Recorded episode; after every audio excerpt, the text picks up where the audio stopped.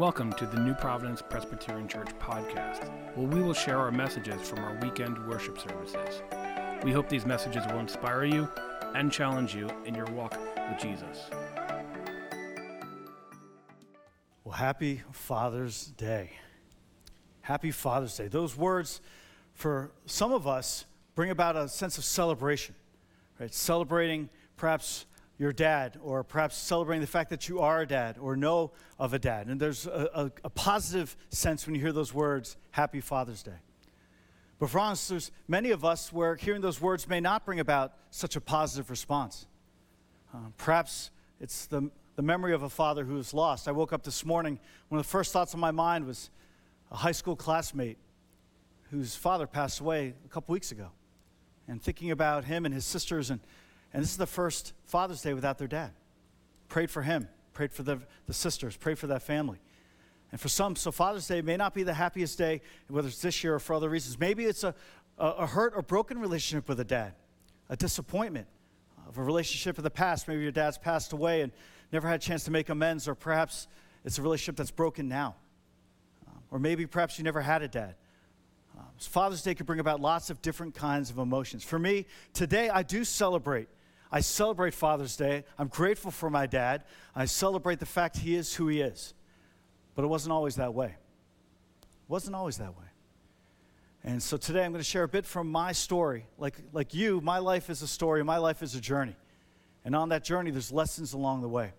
So I want to invite you into that today as we consider God's help for relating to our parents. And so we're going to continue in our sermon series called Address the Mess. And today's focus is God's help with relating to our parents, and specifically with our fathers. And so if you've been with us, we've been looking at God's help for all kinds of relationships. And we're going to conclude this series next week. So this is the second to last sermon in this series. And today we're looking at God's help with relating to our parents. So as we think about, as I share from my story a bit, again, my dad growing up, early on, my memories of my dad were connected to those lots of chaos in our house. Right, growing up here in New Providence, about maybe 4 or 5, depending on how strong your arm is, 4 or 5 baseball throws that way on 39 Bradford Street. Right, in that house, I have early childhood memories of some chaos. Why? Some of you know my story with my little sister, Taryn, who was born healthy, right, but 22 hours into life, she almost suffocated and died. And because of that, experienced all kinds of seizures for the months and even years after that event. And so with her disability and cerebral palsy, there was lots of chaos in our house. Some of my earliest memories of my childhood, one of my earliest memories is of an ambulance in front of my house, taking my little sister, my parents needing to drop everything to go with her, and all of a sudden a neighbor is there watching us as my parents took off. And so in the midst of this world, and if any of you have grown up with a special needs sibling, you know how crazy life can be. There was a lot of stress and a lot of tension in the Lee household growing up. And so with that impacted all aspects of relationships, including my relationship with my dad, where my dad, no doubt, had a lot on his mind, a lot on his heart, but there was lots of challenges from that. But it wasn't all challenge. It wasn't all bad. I have sweet memories, some early memories of my dad, going down to Toys R Us, right down to the Blue Star Shopping Center. For those of you who are younger, there used to be things called toy stores. You'd actually go in a car and, drive there and, look at toys and bring them to the front and pay someone for them with cash. This green paper was incredible. And you bring it home. It's different than all of a sudden, the truck shows up and someone walks out, and pretty soon it'll be drones dropping the toys right in our front yard. Sweet memories of my dad at Toys R Us. Sweet memories, I remember my dad saying, Jeffrey, would you want to come with me to pick up the Chinese food? And it was just a short drive. There was a little Chinese restaurant called China Coin, if you've been around New Providence a while, in the Village Shopping Center, right? We'd go there and pick up Chinese food. That drive there and back was a special time with my dad. Saturday mornings, we'd go to Burger King. So what was Harley's Tap and Grill used to be Chen's, and you go back to Burger King. If you've been around a long time, it was Burger Express. They actually have a Burger Express apron in the Harley's restaurant. Go look at it. I'm going historical again this morning, but Saturday mornings, Burger King. We'd get breakfast sandwiches together. That was a sweet time. And yeah, going to arcades, that was some of the best times with my dad and my sister. We'd go to Showbiz down the hill, and I remember playing Pac-Man, Ms. Pac-Man, Centipede, the classic games. And when we run out of quarters, it was always that question, would we be able to get another quarter? Dad, can we have another quarter? And the answer seemingly was always yes. There was a lot of grace in those quarters, those rolls of quarters that would come out. So there were good memories with my dad, but Drowning out those good memories were the tough ones. Because with my dad, as I reflect on early childhood, my dad was always distant and scary. And I felt like whenever I made a mistake, and growing up in an Asian household, my dad, high expectations, where when there was a mistake, I heard about it, and heard about it with a loud voice. In fact, I still recoil if I hear my full name, Jeffrey. I just woke someone up in the back. Jeffrey was, and I just, even if you call my name that way, I might go like this, because it's just this defensive reaction. I did something wrong, something messed up. Like if I spilled a drink or made a mess or forgot something or didn't do my homework. Asian shame is real, and the guilt was there. And my dad with this stare would just stare at me. Even to the point, years ago, my oldest daughter, I remember looking at her when she was about 3 or 4 years old. I just stared at her when she did something, I don't know, she dropped something, and she looked at me and goes, Daddy, don't look at me that way. And I realized I was giving her the same look that my dad used to give me. Sorry, Cambria. Because that's what it was in the Lee household. So my dad was distant and scary. He used to set up shop like on the dining room table. That's where he would do the home finances and other works. But the only way to get upstairs was to go from the kitchen through the dining room to the living room. You had to go through the dining room. And I remember Heather and I would tiptoe through the dining room and would not make eye contact with our dad. We just didn't want to. Because we thought he would say something or correct us or put something on us. So it was always that sense of distance and fear from my dad. And so growing up, going through high school, going through college and post-college, and growing up, I always felt like my dad brought unsolicited advice at all turns. Yes, that's part of growing up and being a teenager and growing up to be a young adult. You don't want to hear from your parents, but my dad kept bringing it. I felt like he was never satisfied. It was always a challenge, always more questions, always more to do, and I just didn't want to deal with him. And at different points where he disappointed me or didn't show up, I felt like I'm done. And so I moved into young adulthood, disconnected from my dad. But as I did, I looked to other father figures to fill that gap, right? Coaches, teachers, even some wonderful leaders from within our church. And as much as they were helpful at points, it never truly filled the void of me wanting to connect with my father, to connect with my dad, to have that relationship, a close relationship with him. There was always something missing. There was a deep ache in my soul to connect to my dad. That ache was never fully addressed. I fast forward years later and going through seminary and moving out to the Seattle area, my first church as associate pastor of small groups around Maple Valley, Washington, far distant, right? West Coast, East Coast. Maybe it was the physical distance from my parents and my dad. But in that time, there was a chance to reflect a bit more and look at life. And during that time, I found myself praying even more so and reflecting on prayers from over the years where I would pray, God, change my relationship with my dad. God, change my dad. God, fix my dad. It was always fix him, change him, fix our relationship. But the more that I prayed, the worse it seemed to get. The more that I tried to engage with him, the more I realized how disappointed I was. And so as we moved out to the West Coast, I remember still praying that. And after giving up for years, saying, God, is there something I'm missing? Something I can bring to the table? What is it, God? What am I missing? And I'm not saying it was an audible voice. I have not heard an audible voice from God. But the next thought that came to my head was clear as day, and I believe it's from God. And it was this. You can't change your dad, but you can learn how to relate to me. Learn how to relate to me first and see how that impacts your relationship with your dad. Let me read that again. You can't change your dad, but you can learn to relate to me. Learn how to relate to me first and see how that impacts your relationship with your dad. From that, I asked God for a renewed desire to relate to him. Not as a distant God, not as the God, the all-sovereign, mighty creator God who's far away, which is what he is. But God who's revealed in Scripture isn't someone who's far away that we submit to and follow and follow all the rules to get to him. He comes to us. And so from that I said, God, I want to try again with you first. And so as I did, God brought back an old Bible verse I had read many times over the years. 1 John has always been one of my favorite books in the New Testament in the Bible. And in the middle of 1 John, one of Jesus' closest friends, the disciple that Jesus loved, John shares this in 1 John 3:1. He says this, See what great love the Father has lavished on us, that we should be called children of God. And that is what we are. I invite you to read that with me. See what great love the Father has lavished on us, that we should be called children of God. And that is what we are. That verse was like scales fell from my eyes. It was like this awakening as I said, okay, God, I'm going to take you at your word. I'm going to look to relate to you as my heavenly Father first and then see what happens with my earthly dad. And as I did, I went on this adventure, and it began really with this verse. I want to walk through this verse phrase by phrase. It is full of awesomeness. Is that even a word? It's just full of it.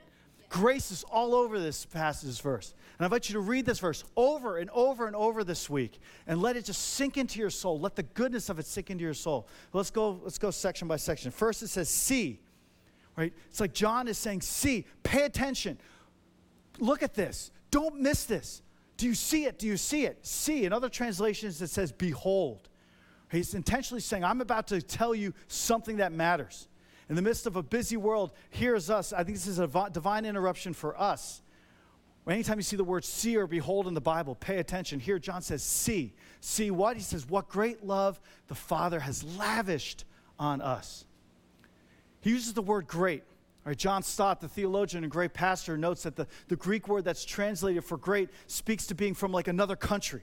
And so here it's saying it's like this is out of this world. Like this is not something we can comprehend. It's like a foreign language. It's something else. And it's because it's from God. And what great is it? Great love.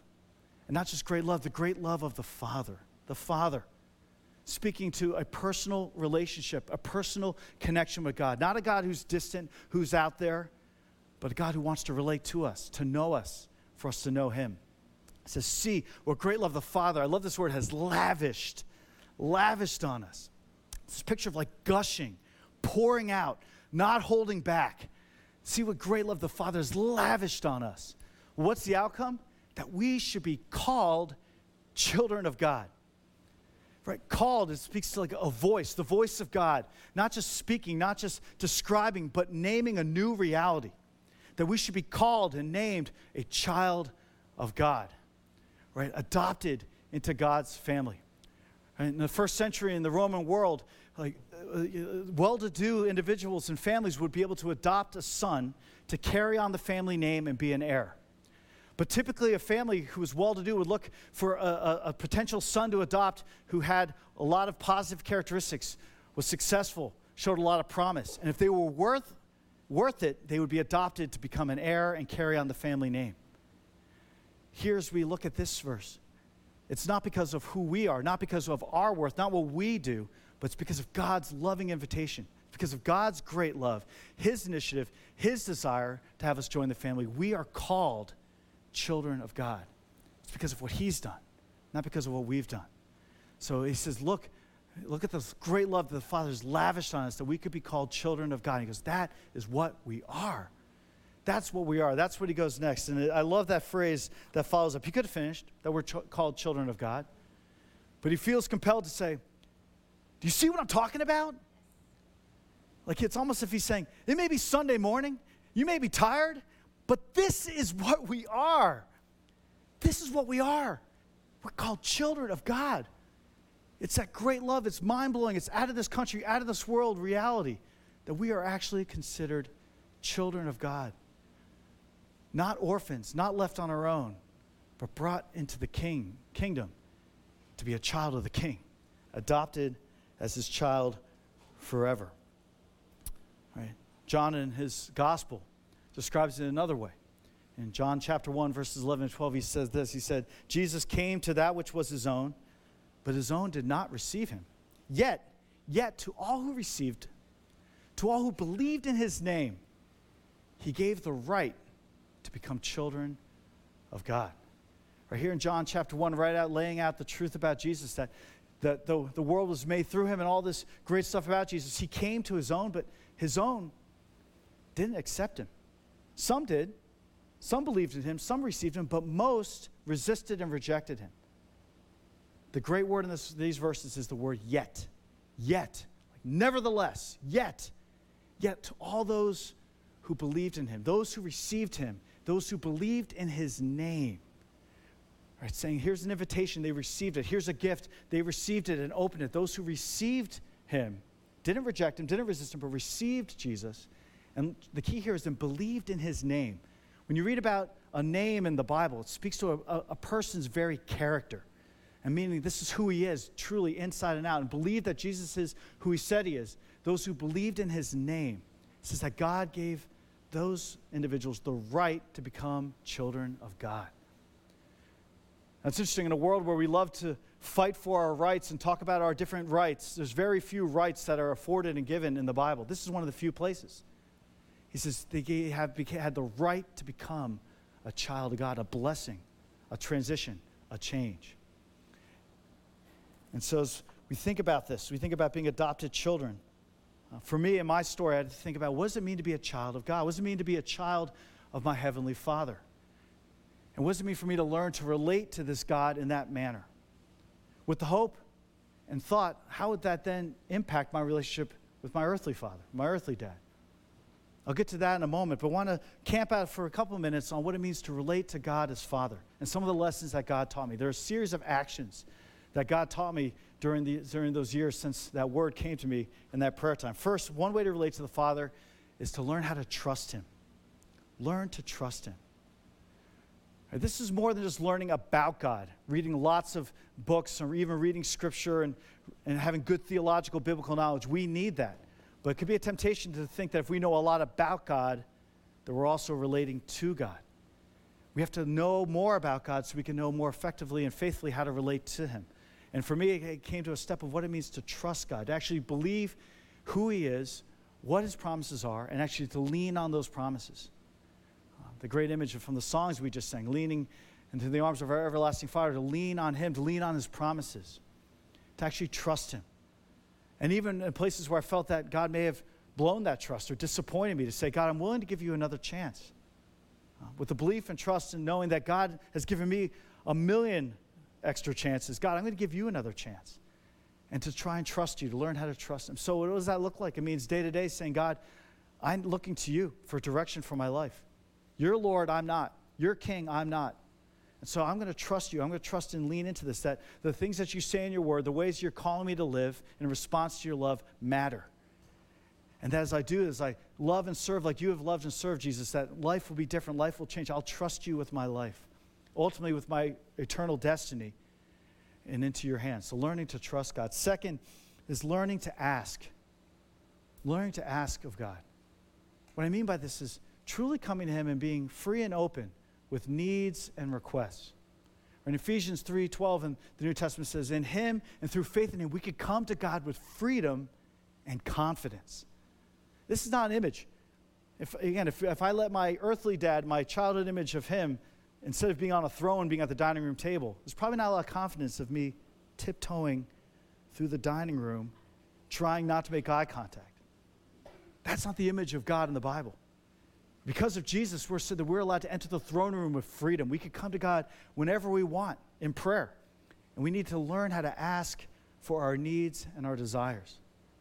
I've had to come to that place where that's not something that would come naturally to ask my dad for anything or to ask any authority figure for anything. But God's trustworthy. And I had to learn I could come to him when I had needs and even desires. As Jesus says that our Heavenly Father loves to give gifts to us as his children. And so if we ask, as we ask for bread, he's not going to give us stone. And yes, I had to wrestle with the question, well, God knows everything. Why would I even ask him? I mean, he already knows. I mean, what's the point of prayer? Why even ask him anything? Well, God gave me the gift of children. And when my children ask me for good gifts, if it's within reason, makes sense, and even sometimes it's unreasonable, but because I want to be gracious, I love giving gifts to my children. And what happens when that gift is given? There's a closer relationship. And so I could maybe know what they want, and they could sit in their rooms, and I could magically, beam an Amazon package right into their room and take care of it. But that wouldn't be relationship. Relationship is enjoying that gift together, giving that gift. And I believe God wants us to enjoy gifts that he gives to us. So we need to learn how to ask. Third is to learn to receive unconditional love. This was a hard one for me. Because so much of life, especially growing up with my dad, felt like conditional love. Do X and get acceptance. Do Y, get quarters to play Pac-Man. No, but I feel like do these different things and you'll get an outcome. It was conditional, conditional, conditional. And thank God and praise God for our church and for Mike Flavin and my SALT leaders and my Sunday school teachers and all of you who, some of you are still in this room, who invested in little Jeff Lee and showed me unconditional love. Do you realize every time you teach a Sunday school class, every time you show up to be a SALT leader, every time you show up to junior high online and deal with middle schoolers, every time you teach a class, Ike Welsh, every time you do that, you are demonstrating the unconditional love of God to our children and the next generation. And I learned the unconditional love through this church. And I had to continue to learn that, as much as I want to snap back into, okay, God, if I do this, then you'll give me Y. God says, that's not how I work. I want to lavishly give you my love. I want to pour it out on you. Just open your hands. Don't keep them closed. Don't try and control me. I'm uncontrollable. I'm God. That's what God's saying. He's like, just open your hands and receive unconditional love. He wants to give it to all of us. I had to learn to do that. Number four, I had to learn to admit mistakes. And this comes from the other ones. If I finally started to understand that God loves me unconditionally, then he was safe to go to when I made mistakes. None of my mistakes, none of my sins are a surprise to God. Jesus died for all those sins. None of your sins and mistakes are a surprise to God. He knows you. He knows all your mistakes, all your secrets, and he still went to the cross to die for you. And so therefore, we should have freedom to be able to come to him and admit our mistakes, admit our sins. And as we release that guilt and that shame, that weight, we could walk freely again. He wants to give us that gift of freedom to walk without guilt and shame. So I had to learn how to admit mistakes, confess my sins. And lastly, I had to learn to speak openly with God. This was one of the hardest ones. Yes, this relates back to asking God, but this is a little more raw. This is when it's like, God, I don't like what's going on in life right now. Again, with my dad growing up, he was distant. I felt scary, sometimes cold. The thought of making a complaint to my dad, it just doesn't compute. Like, if I tried to do that, I don't know if I'd be standing here right now. Honestly. That's just how it rolled. And so the thought of coming to God and being honest, I opened the Psalms and read about some of the ways that King David talks to God. I'm like, hey, let's clean this up. Like, they got to clean this up. You can't talk to God that way. No, but it shows that we can be honest with God. So when things aren't going the way we want them to go, or we're not sure what's happening, God doesn't want us to bottle up inside. That stuff don't work. It don't work. He doesn't want us to bottle it up. He wants us to pour it out to him, speak openly to him. And so as I learned these things with our Heavenly Father, I started to see how it impacted my relationship with my earthly dad. Not right away, not immediately, but as I received unconditional love from my Heavenly Father, as I learned to ask my Heavenly Father for my needs and even desires, when I learned to admit my mistakes to my Heavenly Father, when I learned to speak openly with my Heavenly Father, all of a sudden, I realized I didn't have to look to my earthly dad to be something that he was never meant to be. My earthly dad was never meant to be God. God is meant to be God. And when I got that right with God's grace, and I'm still trying to get it right, when I started looking to him first for all these different areas, I started to have freedom and being more relaxed with my dad. It was interesting what then happened. All of a sudden, I felt like I was able to have conversations with my dad more freely. And yes, he was going through a process as he was getting older. And yes, there was lots of things early on that there's a lot of grace for him. But he also was going through a process that through that time, I could then approach him. And all of a sudden, some conversations that wouldn't have happened years ago. I feel like if I didn't have first that sense of identity as a child, beloved child of God first, it would never have happened with my dad. And it's so interesting when I was able to relax that all of a sudden I realized, wait, my dad, when he's giving advice, it's actually helpful. Like, really helpful. He has a lot of wisdom. He's been through a lot in life. And all of a sudden that unsolicited advice became wisdom, not annoyance. All of a sudden,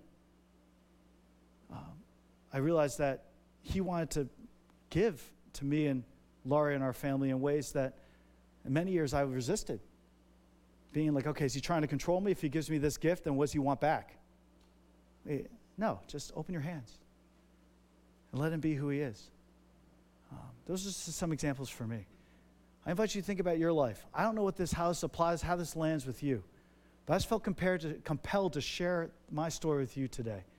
Because somewhere in this, and it applies not just to our dads, but really everywhere, and we'll talk more about this next week, is that when we look horizontally for what we're only meant to get vertically, we get disappointed and in trouble all the time. And I mean horizontally, looking to my earthly dad to be something that he's never meant to be. That's a lot of pressure on him. It's really unfair to him. And it led to a lot of disappointment in me about him. But then to be able to let that go and say, God, you're God. I know who you are. That's your identity. You are my heavenly Father. And yes, for whether you've had a good experience with your dad or a bad experience with your dad, or you haven't had a dad, the good news of the Bible is that you have another chance. You have a heavenly Father. And God wants to reveal himself in that way to you and care for you in that way. I never forget years ago up at Lake Saranac at a Young Life camp, there was someone who, she had such a horrible relationship with her dad, and she was raging mad. She's like, how can God be my father? I don't want any part of this. And something switched in her, and all of a sudden she realized, wait, if God is this way, he could be a whole different kind of relationship. And she gave her life to Christ because she wanted that relationship with that type of heavenly Father. So I don't know where you are today in terms of your relationship with God, in relationship with your dad, whether he's alive or a memory of him. But I know that God wants to bring healing into your life. He wants to bring help, and he wants to help you see things differently. And it begins by seeing God for who he is. So today, is my relationship with my dad perfect? No. Is it better? Yes. And I think it began by having this connection to my heavenly Father first, and then having that create freedom from a relationship with him. And so my prayer for you is that you would think about that. As you think about some patterns of how to approach this in your life, I would say start by asking God for help. Maybe you've given up. Maybe like me, years ago, I just had given up and even asked God to say, God, I want to ask for help again. Either relating to my parents or my dad now, or if your dad's passed away and there's memories that you need to let go, that you would ask God for help in that. Second, consider the same words that I sensed years ago from God when he said, you can't change your dad, but you can learn to relate to me. And to try and flip that, as opposed to trying to change your parent or change your dad or fix that piece. Go from another angle. Seek God first. Seek that relationship and see how that impacts your relationship with your dad or parents. Commit to relating to God as his beloved adopted child. Hear those words of 1 John 3:1 and read them over and over and see them for what they are. The truth as a follower of Christ that you are a beloved adopted child of God. You are cherished. If those words that were given to Jesus as his disciple, you are my son whom I love. With you I am well pleased. That in Christ, that is our heavenly Father's words for you. Fill in the blank. Put in your name. You are loved. And with you I am well pleased. That's God's take on us. We may not feel it. We may need to learn what that is. But that's the truth. That's the offer that God has for you in his love for you. And then ask God to teach you how to relate to your parent or your dad in light of your relationship with him first. In summary, I'm going to give you one thing to remember, one thing to do as we finish, and some questions for reflection, and then we'll pray. One thing to remember is God gives us our true identity as a beloved child of God as we look to him, and that sense of identity provides the help we need to relate to our parents.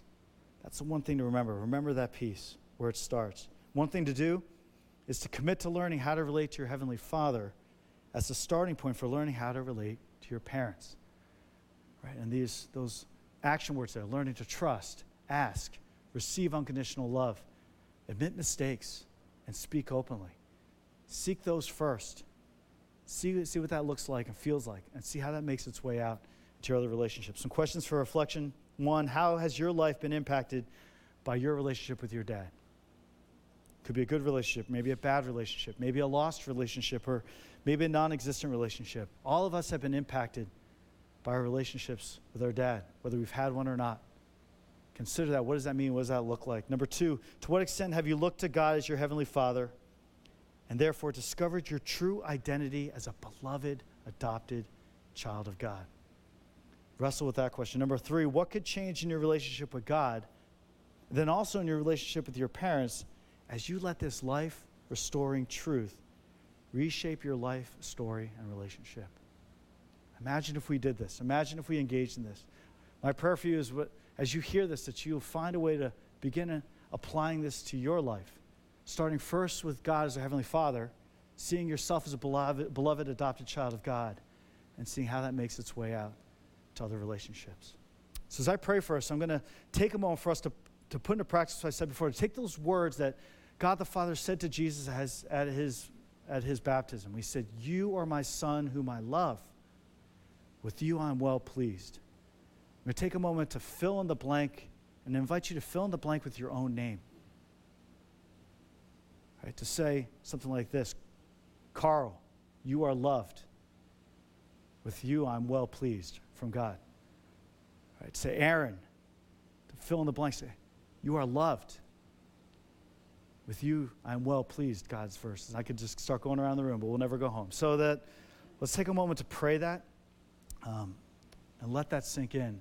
And we'll continue in worship and to respond with songs after this. Let's pray. Father in heaven, as we've considered this truth today and these stories, God, you know each person's story. You know what they're going through. You know their life.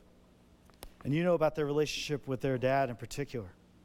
Whether it's a good relationship, a tough relationship, whether it's an absentee relationship, maybe it's a non-existent relationship. God, I pray that whoever they are, that you would bring your grace to them right now.